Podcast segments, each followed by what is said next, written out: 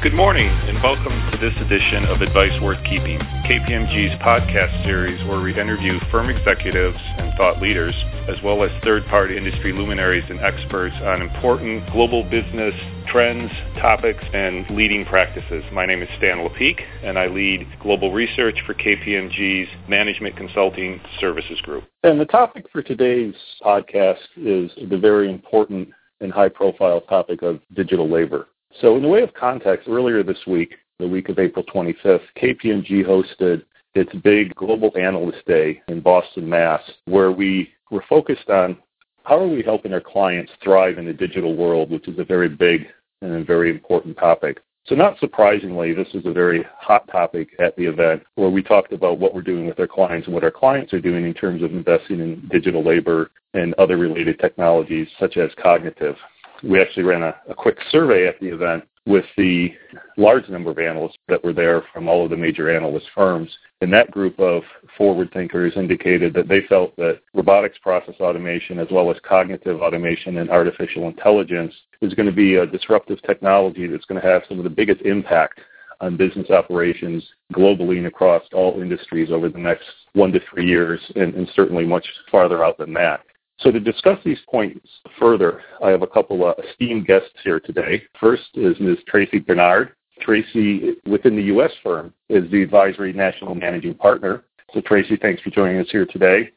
And Cliff Justice, Cliff, a longtime participant in the Advice Worth Keeping series. And Cliff's current role is he's heading up the strategic growth initiative within the U.S. firm for cognitive and digital labor. So Cliff and Tracy, thank you very much for joining us here today on Advice Worth Keeping. This is clearly a big topic, and we hear a lot from our clients. We hear a lot in, in the media. We talk about and write about a lot digital labor, robotics process automation, cognitive automation, intelligent automation, enhanced automation. The topic today is digital labor. Cliff, maybe if you could start out with some level setting for our listeners, just all these different types of automation part of one big bucket. What are some of the key differences and if we're talking about digital labor, is this really the superset of all these different types of automation efforts, or what are some of the things our listeners should be clear on as we start to talk through what we're seeing going on in the market and what are some of the best practices for adopting and exploiting these technologies? All of the terms that you just mentioned can really be categorized into the topic of intelligent automation. This is about the automation of knowledge work. There are many different technologies that drive the automation of knowledge work. But importantly, this represents a much closer connectivity between human beings and technology. This is a technology that augments knowledge, augments judgment. It's a technology that also automates some of the routine tasks that we see in areas like business process outsourcing and the day-to-day transaction processing that supports the business. It also is a technology that can be trained and help augment experts as they work through very complex decisions. So it's, all of the technologies that you mentioned, digital labor, artificial intelligence, these are all part of an intelligent automation spectrum. And just to add that, I would say that this type of technology we're really seeing being applied across a multitude of fields that really require a lot of judgment and expertise. I'd say we're seeing in you know areas that we probably never thought of, like medicine and law, as well as within our own business and professional services. Yeah, that's right. It's going to have such a large impact that you can't really put it into one industry. You have to look at it across a a spectrum of what has traditionally been human activities. So if you think of how the Industrial Revolution automated muscle and automated the physical labor that humans were performing in agriculture and in factories, this wave of artificial intelligence and machine learning and cloud computing enables a whole new way of automating and augmenting knowledge work and professional services. This is transformational. It is, in a sense, revolutionary. It opens up massive new opportunities, and it also raises a lot of questions. This is not something that unfolds overnight because it represents such a cultural change to business, to uh, society. There are ethical questions that have to be answered and worked through. So this is a generational change, but it is moving fast, and it's moving faster than the other revolutions that we've seen in the past. So then if we're going to talk about intelligent automation, of which sounds like digital labor is as a component, it's obviously, for, for the reasons you both just stated, really changing what's possible for business to achieve and do, both through providing these technologies to make their people more uh, efficient and effective, and ideally focus on more strategic activities. But it's also introducing, obviously, a new class of digital labor.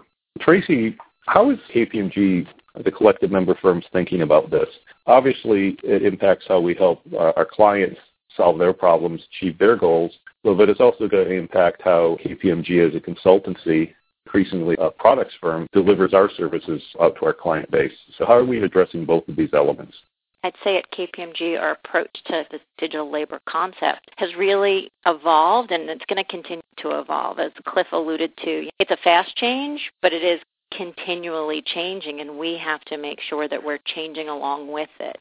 And as we continue to look at our current solutions as well as solutions that we're going to build in the future, we're going to factor this technology in to everything that we do and the value we bring to our clients and in the way we work.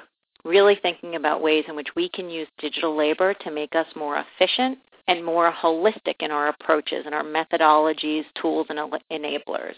I'd also say it's impacting our internal investments. So when we take a look at ourselves. There isn't an enhancement or change to our core business, our market development, back office, or even our talent strategy that's not contemplating how to leverage digital labor to make us better, smarter, faster.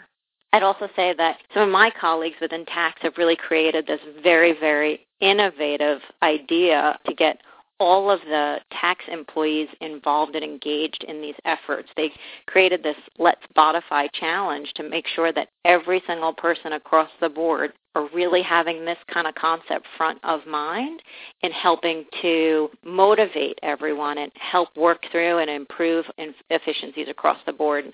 I'm so excited about it that I really want to replicate something like that with an advisory to really help motivate our people and help improve our cost to serve. That's a really good point, Tracy. And a big part of our program and our investments in this area is to take the experience that we're learning and we're gaining from transforming our own firm and experimenting with leading edge technologies like artificial intelligence and machine learning and robotic process automation and then building those capabilities into our advisory offerings and our tax offerings and our, our audit services to take that to the market to enhance our capabilities that inform the market and help our clients transform and take those learnings that we gain from the clients and the marketplace to help our own products and services evolve internally in KPMG. So clearly exciting times here at KPMG and for our clients as well. Maybe if you could just give us a few more representative examples of both things we're doing internally, because I know Cliff, you and I have talked about some things going on in tax and audit. Tracy, you just mentioned tax. So maybe a couple more examples to the extent you can share of what KPMG is doing, but also maybe a couple of some of the more innovative things you see that clients are doing with our support. We're looking at intelligent automation holistically. We're looking at it in terms of how it impacts our business model, our operating model, the infrastructure that supports our large global business. We're looking at it at how it impacts our people, and we're looking at the core technology and the capabilities of the technology itself, where it is today and the trajectory it's headed.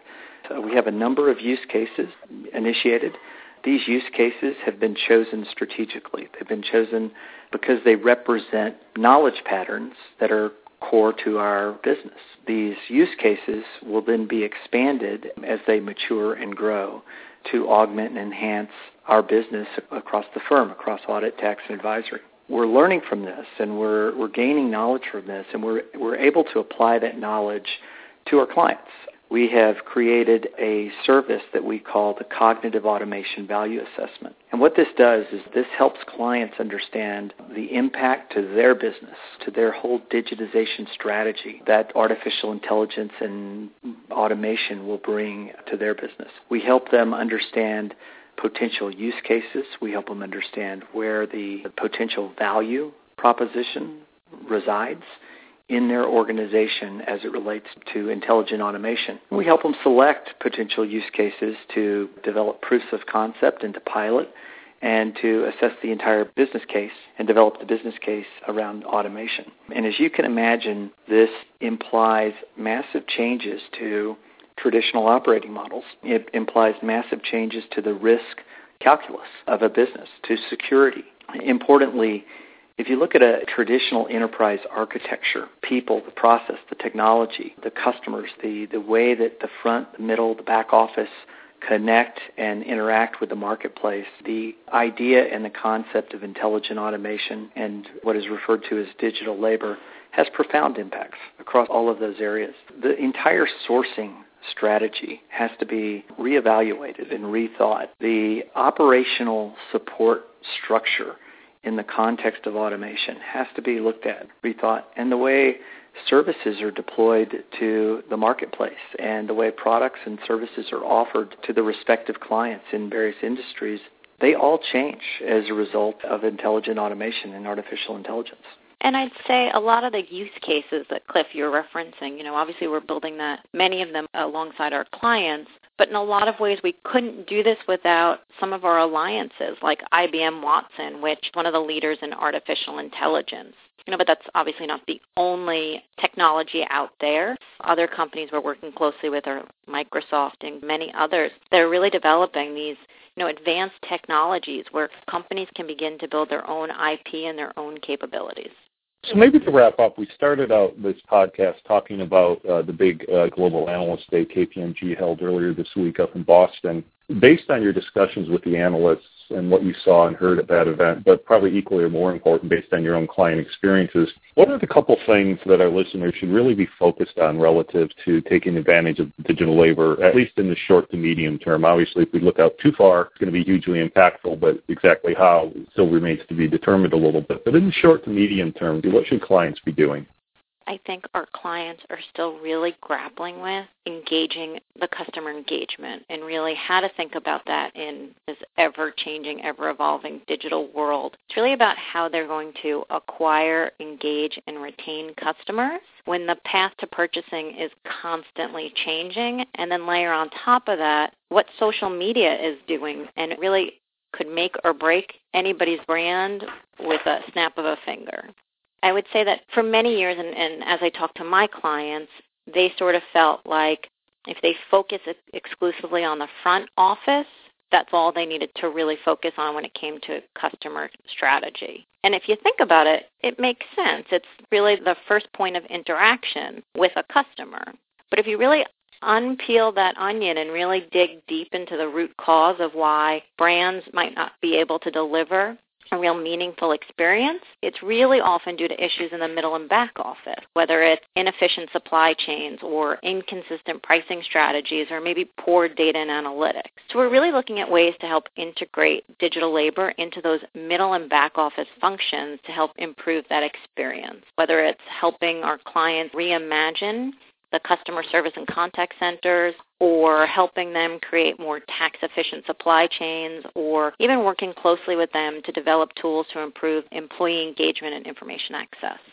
And I would also say now is the time to begin having a broad ethical discussion on the impact of intelligent automation to business, to society, to the impact that intelligent automation will have on public policy. This is the time to begin forming the frameworks and understanding the impact artificial intelligence will have on how decisions are made. We're talking about technologies that are more autonomous than any technology we've seen in the past. So we have to begin to relate with machines differently. We have to begin to encode ethics and values into machines and into software, very similar to how we encode those ethics and values into our workforce. How are decisions made? How are biases avoided? How do we build security to protect privacy and, and protect confidentiality into the systems. These questions are just emerging as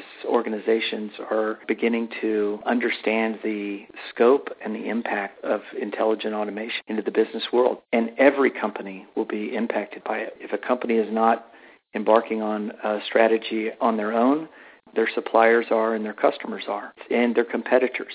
It is a broad, sweeping change, and there has to be a discussion and a conversation at the strategic level in every organization around how artificial intelligence and intelligent automation and digital labor will impact a company's values and ethics and how to build the institutional protections of those cultures and values and ethics into the change.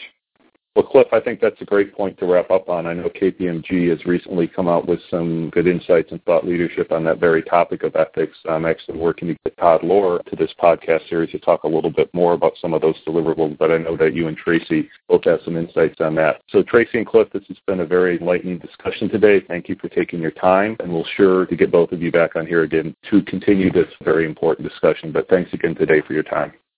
And you can find the links to the items we referenced in the show today below the podcast. If you're online, of course, the URL for that is kpmg.com slash us slash podcast. That's a wrap. Thanks for your participation.